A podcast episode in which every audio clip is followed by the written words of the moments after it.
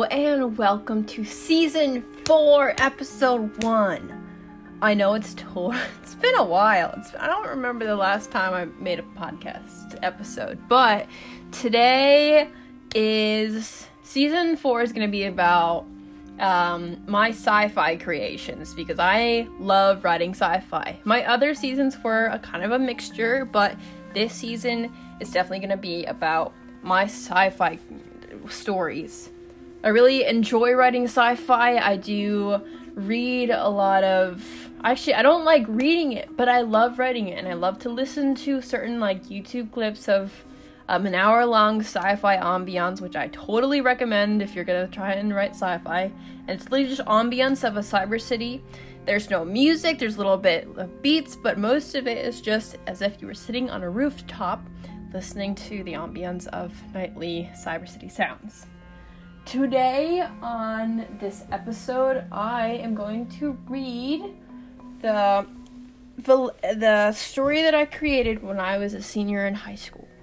And it is not complete, but as I have so far, there are about 4 parts to it. And all of the characters are based on real people, but the events are all sci-fi related, so most likely they do not exist. So, this episode, this creation is called the Velaeiyus, spelled very intriguingly, the V-E-L-A-E-I-Y-U-S, the Velaeiyus. So, part 1. It was like any other spring day. The sun was shining, the air was warm with a slight breeze, and the Elizabethtown track team was back at it again with another week of workouts. Feet pounded on the track, solid 8-pounders sank into the grass, and bodies hit the mats with a heavy intensity. A dual meet was coming up in a couple of days, so the team was being pushed close to the breaking point. The weather, though, was gracious as it aided the athletes' strong pace with a relieving breeze. Among the demanding calls of each coach and the harshly breathing competitors, everything seemed to hold in a steadfast manner.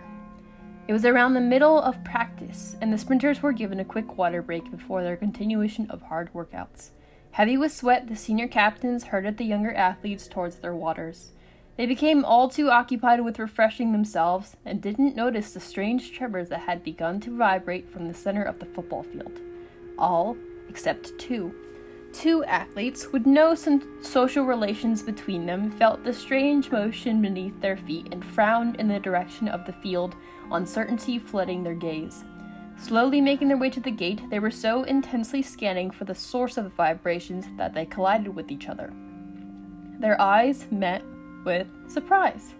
Not once had they contended with each other, the only time being while communicating warm-ups for drills. "You too?" questioned the taller athlete, known as Ethan. "Yeah," the shorter but muscular female behind him answered. Ethan frowned more deeply and began to ask another question, but was interrupted by a trivial noise, one that gave away the location of the epicenter of the vibrations. In the center of the football field, the ground beneath the large tarp sank into itself. Suddenly, the surrounding earth began to rapidly cave inward, creating an immense mouth into the ground.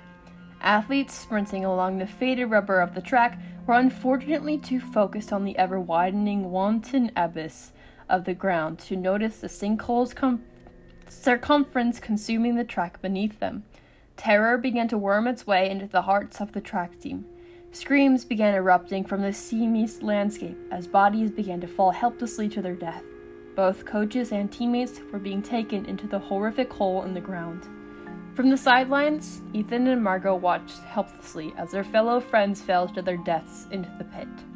Suddenly, the overwhelming sense of fear rushed through Margot's veins as her eyes whipped wildly back and forth, desperately scanning for her younger brother. Finally, she spotted him, but it was too late. "Finnegan!" she bellowed, the coherence of her voice echoing harshly throughout the canyon. Watching her beloved sibling fall into the pit, a violent shock iced into her veins and her legs gave out. Ethan was quick enough to be standing right by to catch the captain before her knees hit the ground. "Hey." His voice sounded far off, distant, as if he was standing far away. "Hey." He then found that the female was close to fainting from shock, so he securely held her up and shook her shoulders. After a few failed attempts, she finally arose out of her dreamy state. But suddenly, the devastating events of the previous minutes fabricated themselves into her mind, and the screaming of the catastrophic event that was still in session caught up to her. "Hey, stay with me. We need to get out of here. Come on." Ethan gently but urgently herded Margot away from the sinkhole and towards the parking lot. Snapping out of her phase, she sprinted over to her brother's medical bag and tied it tightly to her shoulder. In the desolate parking lot, Ethan offered a spare water bottle to Margot, who was slumped on the ground, leaning against his car. She accepted it with a nod of gratitude. After seeing that she'd taken a few sips, Ethan joined his shaking companion on the gravel. "I'm sorry about your brother." Margot only nodded and dropped her head into her elbows and let out the tears. When the rest of her sobs had subsided, Ethan heard Margot give a response. "Ideally, I thought this was going to be another standard enjoyable practice, but when, in actuality, it was destined for apocalyptic measures."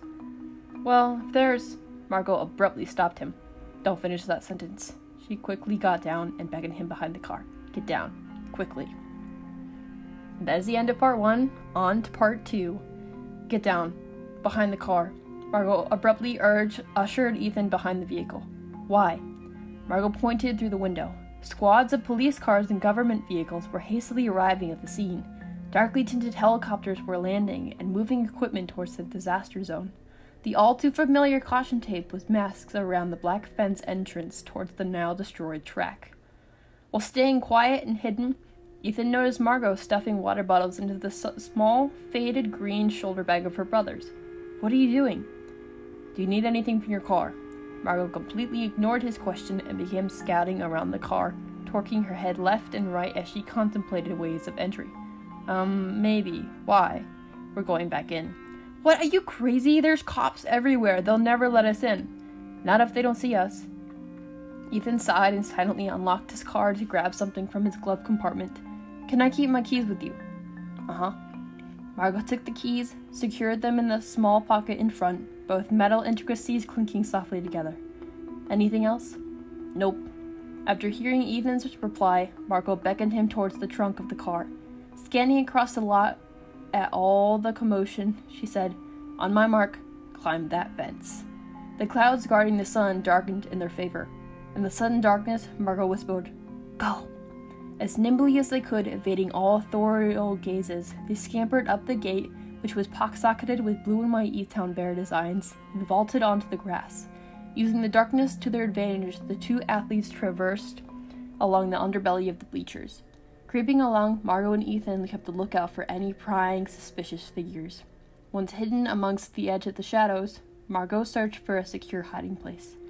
All over the concrete were large, multicolored tents and multiple people downed in contamination gowns and equipment.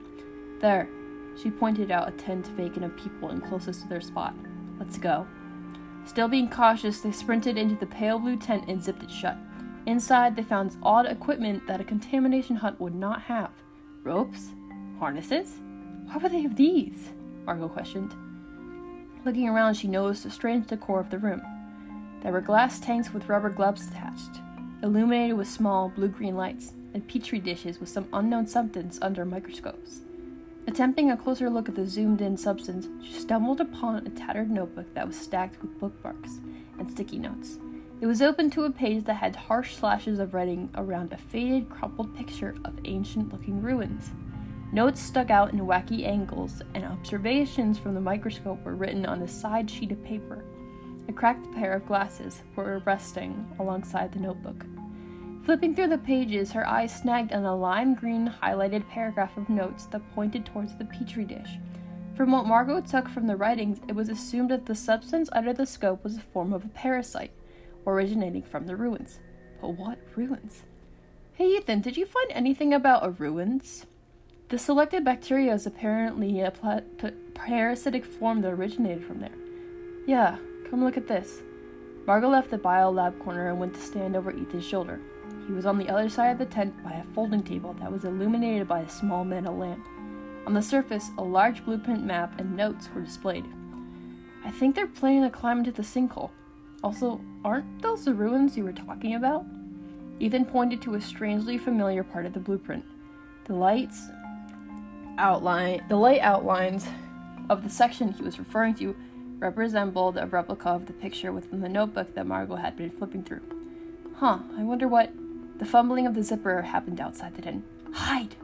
The only substantial hiding area that was available was a wide locker that had been propped up within the tent's proximity. There was just enough room to wedge two people, which was a small miracle considering the situation. But for some odd reason, the air within and exterior of the tent had gone to a sultry state, making hiding in a cramped space very uncomfortable. It didn't help the situation, as there was a heated tension that hung in the air. Margot's back was flush against Ethan's chest, so close the two could feel each other's rapidly pulsing heartbeats, and the only available light that allowed them to see was through the slanted vents on the locker door. The zipper finally whipped up, and a gowned and equipped individual shuffled in and grabbed a few items. The two hidden inside the metal held their breaths as the person moved closer and closer to the locker. Ethan's hot breath trickled down Margot's neck as she was very close to him. In an attempt to mask her jump of surprise, she dug her fingernails into her palms, all while accidentally scraping Ethan's forearms. Ethan jumped slightly. In an attempt to jerk away, it remained difficult to move as another's body pressed immediately against them, and the tight space was rather confining. Finally, the scientists found what they had been looking for and left the tent, the sound of the zipper shutting following a few seconds later. Both hidden subjects breathed a visible sigh of relief and exited the closet. The process, however, was not so relieving. There was an awkward silence as they brushed by each other several times in order to climb out. Margot's face was flushed, as well as Ethan's ears, which were tipped in a rose pink. Mumbles of apologies were passed, as well as the clearing of throats and the avoidance of eye contact. The buzz around the exterior of the tent was cancelled out as the tension in the air was deafening. Margot's eyes were scanning everywhere but the boy in front of her, and immediately snagged on the equipment in the bins. Sliding around Ethan, she began packing things into available backpacks. Ethan understood the tactic of action and helped Margot pick out the necessary items. With the resources secured in their packs, they were about ready to leave when Ethan spotted the journal they'd found and inspected. "What are you doing?" asked Margot. Ethan unzipped his bag. "We may need this." "Oh. Good idea." Peering out of the nylon enclosure, the two hideaways looked around for the all-seeing eyes before sneaking away. Unfortunately, they had not looked hard enough, and a police officer spotted them. "Hey, you two, stop right there!" "Run!" shouted Ethan. Weaving through the people wearing heavy gear and weird contamination suits, the two athletes sprinted away from the figure chasing them. Because of their height and strength due to the adrenaline pumping through their veins and the track endurance built within them, they were able to evade their pursuer. Alas, their attempts to remain hidden after being chased were of no use, because as they rounded a corner, they were met with a squad of disconsolately expressioned SWAT team members. Margot and Ethan grimaced. A bulky officer with a vein pulsing at the side of his gleaming temple and a disappointed glare plastered on his face sighed in annoyance at the two teens and grumbled, "You kids should know not to intercept with the forces. This area is off limits to civilians, especially teenagers like yourselves. It's too dangerous here. You could have gotten yourselves hurt. Although stealing equipment? Really? Shouldn't you two know better than—" A sudden crack of thunder roared through the heavens, interrupting the officer's rant. The darkness of the sky was eerie, as it was only 4:34 in the afternoon, according to Margot's watch. The tall stadium lights had been turned on, and the glare of the piercing brightness reflected off the clouds, making them almost black. Suddenly, the electricity that beamed through the high lamps distinguished, leaving everyone in complete shadow. Lightning flashed across the afternoon sky, revealing an immense shadow that lingered between the clouds, the magnitude of the structure almost obscuring the whole view of the sky. Long blasts of red began puncturing through the clouds, hitting the ground with a tremendous impact, dirt and material flying high in the air. Shouts rose up as SWAT team members rushed away from the scene, all eyes focused on the unnerving construct's form above. Ethan and Margot saw this as an opportunity to flee. Tightening the straps on the backpacks, they made a run towards the opening in the gate that made way to the sinkhole. Explosions were happening everywhere as strange beams of eerie, pale green light descended to the ground, and large alien-like creatures appeared, holding glowing weaponry. Commands vibrated through the air in abnormal forms of dialect, ones that Ethan didn't recognize. The ebbing edge of fear was beginning to make its way into his bloodstream, and he could hear his heart pounding into his ears. Beside him, Margot's presence was a bit of a comfort, as he wasn't alone during this apocalyptic invasion. Feeling a tap on his shoulder, Ethan's gaze caught hold of Margot's serious one. "Ethan!" She held up a large contraption, resembling a weapon, that of one of the alien entities. "Is that?" "Yeah, take this one. I'll go find another." Ethan's pulse quickened as Margot left his sights. Alone amongst the chaos, he observed the weapon that had been placed in his grasp. The gun itself was enormous. It had a weight to it that made his muscles strain a bit, as he hefted it onto his shoulder and peered through the scope's crimson-hued point lenses. Foreign hieroglyphic-like characters appeared on the lens, and futuristic heat and night vision cameras locked on target. Ethan was very intrigued, as he could see heat signatures of people running around shooting at the monster like extraterrestrials. Suddenly, a cry cut through the harsh reality, one that put all of his instinctual senses on steroids. "Ethan!" It was Margot's voice. Without thinking, Ethan started off in a full-out sprint towards the direction of her cry. The surroundings were all a blur to him as he vaulted over fallen victims and raced towards Margot. He found her on the ground, stricken with fear. His eyes lifted upward, and to his dismay, one of the alien creatures was staring intensely at the two of them, the strange thudding sound pulsing through the air. Pulling Margot to her feet in a very cautious manner and standing his ground in front of her, he was able to observe the creature. The alien towered over him, its body covered in a shimmering coat of turbid, pale blue skin. It had 8 tentacle-like arms, 4 holding its menacing-looking blaster, and the others hovering in the air. Its head was a bulbous-shaped, and held within it was a massive purple brain that zapped with electricity. Its eyes glazed a cosmic mixture of amethyst and onyx. Beating underneath the glimmering skin nestled 5 hearts, chained together like bushels of grapes. They pulsed in an oddly harmonizing rhythm that vibrated to the air along with his other brothers and sisters within the fog of the battle. Ethan let out a shaky breath before lowering his weapon. "What are you doing?" demanded Margot in a quiet tone. "Just wait." Ethan felt something that he had never felt before. Another presence within himself that had been quiet for the longest time. The creature had a strong impact on him. An invisible force gently shoved him back, and he stumbled into Margot. Margot was at first intimidated by the alien. She had been running around a corner searching for an intergalactic weapon when she ran straight into the shivering creature. When her eyes had landed on the entity, she had unconsciously called for Ethan. Margot didn't remember calling for him, but in a flash he was there, scooping her up and protectively guarding her. When Ethan and the alien locked eyes, she noticed something strange about the boy that was standing in front of her.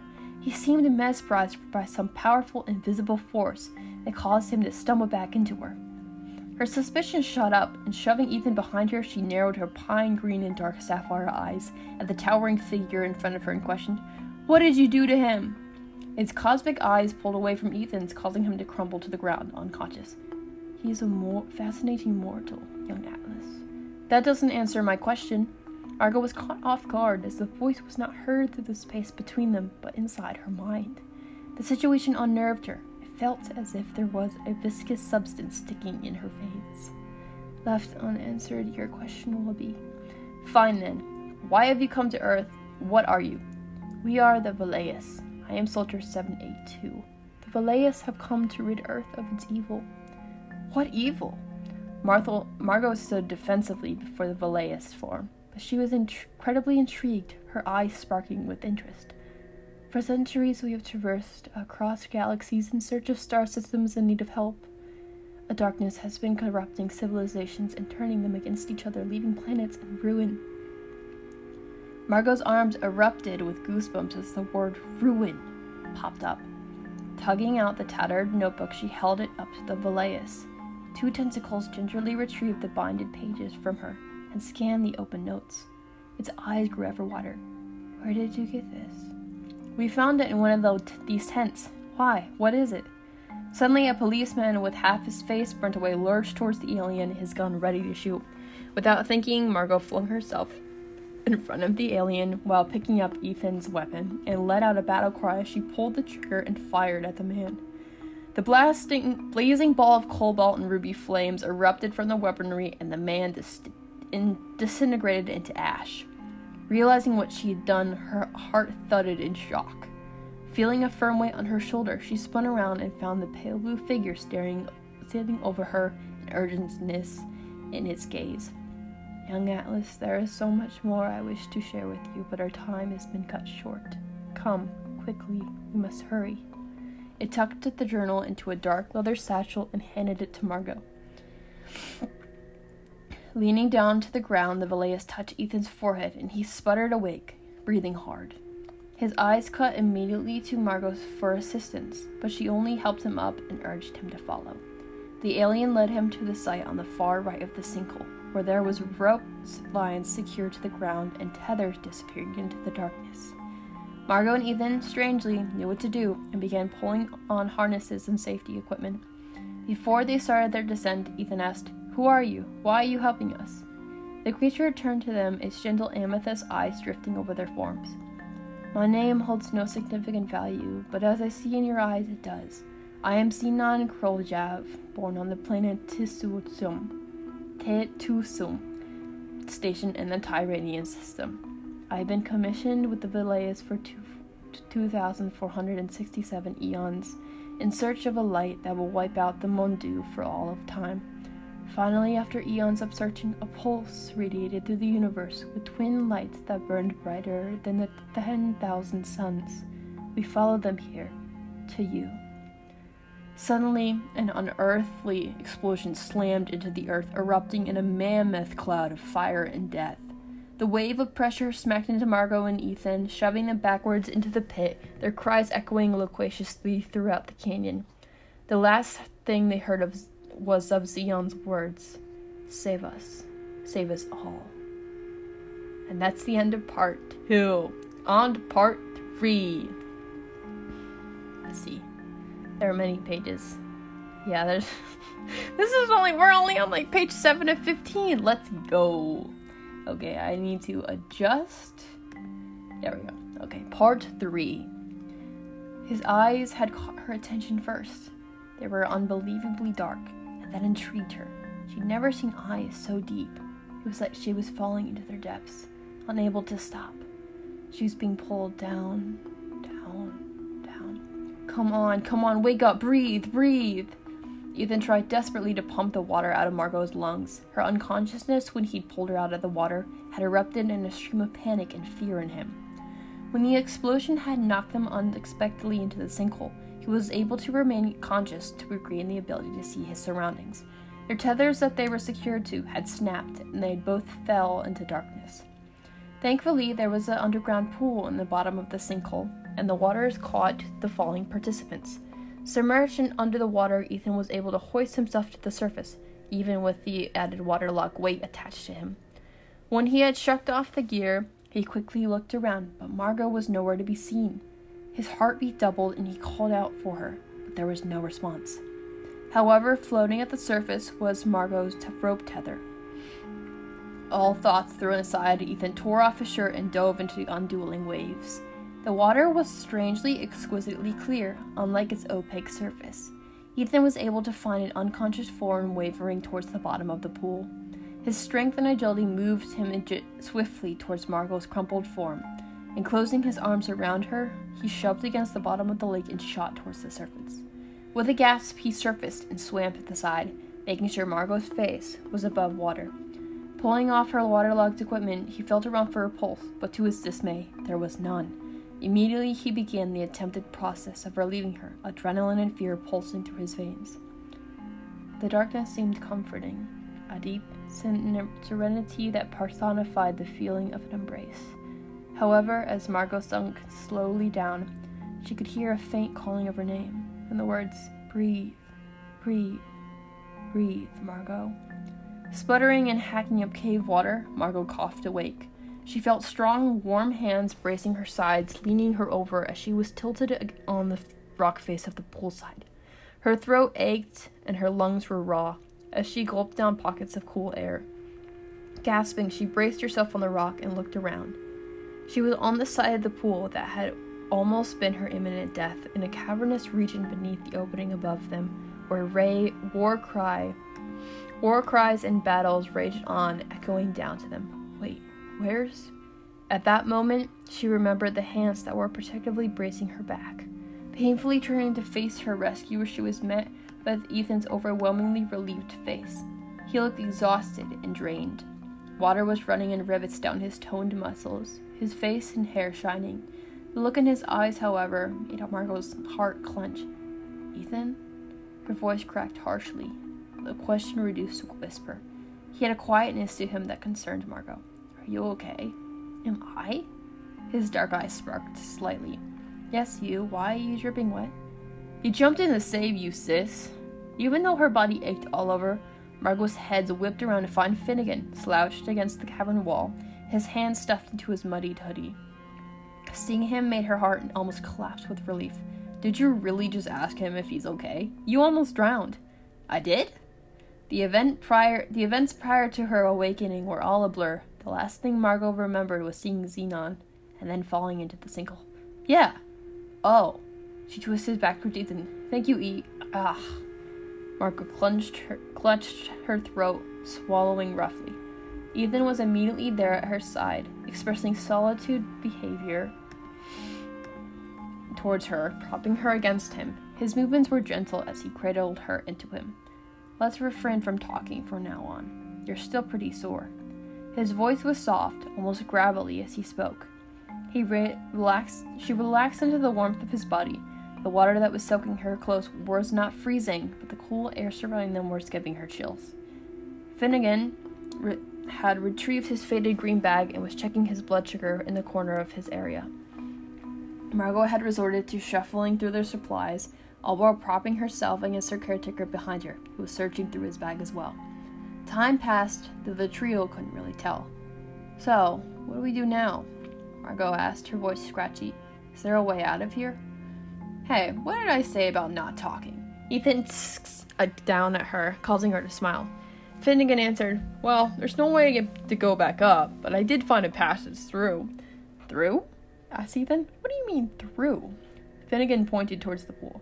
"When I fell down here and recovered from falling in that pool, apparently I was followed by some alien dudes, so I hid. Turns out there's a tunnel in the wall under the water of the pool, and that's where they disappeared to. They haven't come back yet, so I think there's still some other surface space if you swim through it."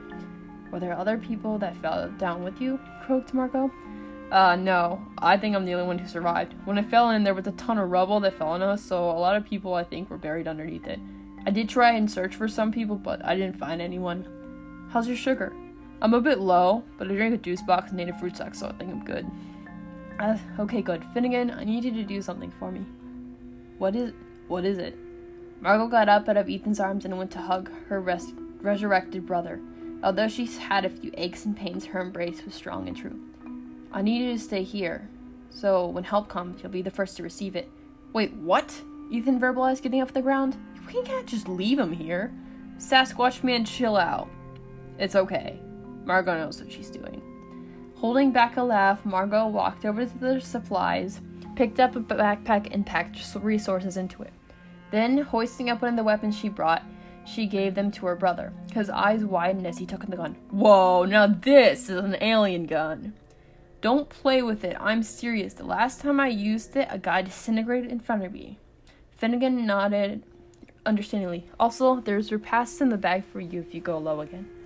"Was it? How about this?" He pulled out the journal that they'd taken from the tent.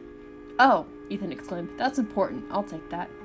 Finnegan handed him the bound and notebook, and before he could put it in one of the bags, he examined it. "Huh. Strange how I didn't get soaked when I fell." "Wait, look," pointed out Margot, taking it from Ethan. There was a faded, opaque blue covering surrounding the journal, keeping out the water. "It looks like Xenon's skin. When it touched the journal I gave it, I bet it did something to secure the pages, so the book wouldn't get wet. But how would Xenon know?" "We'll never know." Ethan shouldered his pack after placing the covered item within a zipped compartment. "Wait, who's Xenon?" "Or whatever," asked Finnegan, who was exploring through his pack. "Sinon. We met it up top. It was a soldier in an alien army. It helped us." "Awesome." "Not really. We had many near-death experiences, but for your sake, sure." It was pretty awesome. The two older teenagers secured their bags and equipment onto themselves and prepared to jump into the pool. "We'll be back before you know it," Ethan smiled at Finnegan, who was carefully exploring his newly given weapon. Margot helped him one more time before Ethan counted down. In 3, 2, 1. Submerged underwater, their heavy bags pulled them down towards the bottom of the watery chasm. Indeed, Finnegan had been correct. There was an aperture in the rock wall, leading down into an ever-deepening darkness. Margot looked at Ethan, her breath held within her lungs, and the quickening pulse of her heart beating in her ears. He looked back at her, and then frowned his eyebrows and pointed to the surface. "Oh!" The two broke through the opaque layer and breathed in the fresh cavern air. "Back so soon?" Finnegan joked, his lush figure against the rock face of his corner. "It's really dark. We can barely see anything." Margot moved hair out of her face. "Oh, do you have the time by any chance? My phone died." Margot looked at the digital clock face on her wrist. 6:11. "Okay, thanks." "Do we have any flashlights?" Ethan asked. Let me look in my bag. Finnegan shuffled to his supplies and whipped out a pack of glow sticks. "How about these?" "Perfect. Here, give them to me." Ethan reached out his arm as Finnegan threw it, but it sailed over their heads and sank to the bottom of the pool. "Sorry. I'll get them," Margot offered and took in a large gulp of breath before swimming under. The packet of glow sticks had floated down to the opening in the wall. As Margot's feet touched the rock face, it erupted in illuminations of pale blue-green light. Her eyes widened. She picked up the glow sticks, and once again, the rock sparked with life. Excitement rushing through her veins, she shoved from the bottom and broke through the surface. "Guys, you won't believe what just happened." "What?" Ethan breathed a sudden sigh of hidden relief as Margot popped up to the surface again. "The rock face is covered in bioluminescent algae. The rock lights up when something touches it. We probably won't be needing these anymore." She gestured at the glow sticks. "Wait, keep them. Put them in my pack." Margot swam more to Ethan's bag and secured them. "Well, see you," Ethan Finnegan called. Just as Margot had said, the algae flourished in light as the two swept their hands along the walls. Due to the restricted air supply, they quickly swam through the tunnel, illuminating their light source as they went. The tunnel opened up to another spacious pool, the water as clear as glass. There was a wavering image above them, one that represented an opening area in the cavern. The floor of the pool was nowhere to be seen. As they looked down, darkness fogged up the water, the familiar rock-faced location unknown. Kicking up towards air, the two travelers pulled their heavy waterlogged weights onto the shore. Algae glowed as they touched the surface, and the surrounding areas did as well. But Ethan and Margot didn't notice them. As Ethan pulled on his semi-dry shirt from inside the now-discovered waterproof backpack, he noticed their cavernous destination. "Margot, look." Lifting her head, she didn't have the words for what she saw. The cavern was luminous. The gem-like patterns of the bioluminescent algae splattered across the ceiling and walls glowed in eminent hue.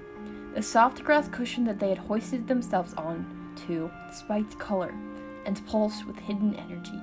It seemed alien-like, for all the arena reflected the essence of otherworldly tones. There was the lightest of pinks that, when observed from one view, looked green, and from another mixed into a purple-blue marble. There were glowworms that had spun webs of silk to decorate the salt pillars hanging down from the ceiling, and their larva was gathering and radiating clusters in small pools scattered along the landing. Upon each reflection was the image of the high cavernous chamber that held the personification of the night sky, with each star being a closely knitted group of multicolored algae. The towering chamber above the intriguing world overcasted a gaping chasm of waterfalls, crystals of rainbow-dusted hues bouncing to and fro on the steady rushing marvels of the cave. A slim bridge of marble and stone stood between the beginning arena and the other landing. Below it, the falls poured into darkness. The depth of them was unnerving. The landing across the falls was interesting.